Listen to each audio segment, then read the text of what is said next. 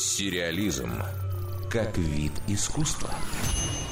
«Игру престолов» то и дело анализируют, и от этого никуда не деться. Дерматологи всерьез комментируют в СМИ вымышленную болезнь под названием «серая хворь», которая фигурирует в сериале. Социологи рассказывают о том, какие напитки предпочитают поклонники фантастической саги и каких питомцев держат дома. Дизайнеры и историки костюмов охотно рассуждают об одежде, которую носят те или иные персонажи.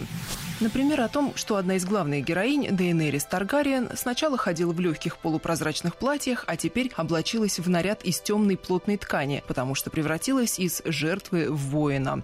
За то, что сериал приятно не только смотреть, но и рассматривать, стоит поблагодарить художника по костюмам «Игры престолов», британку, обладательницу трех заслуженных премий Эми Мишель Клэптон. Она и сама охотно рассказывает о своей работе и делает подчас неожиданные заявления. Например, читая лекцию в Лос-Анджелесе, Клэптон призналась, что темные накидки, в которых ходят Джон Сноу и его братья по ночному дозору, это результат творческого издевательства над светлыми коврами-шкурами известного бренда. Эти накидки – это вообще-то коврики из Икеи. Мы их подрезали, побрили, прошлись по ним наждачной бумагой и добавили кожаные ремни.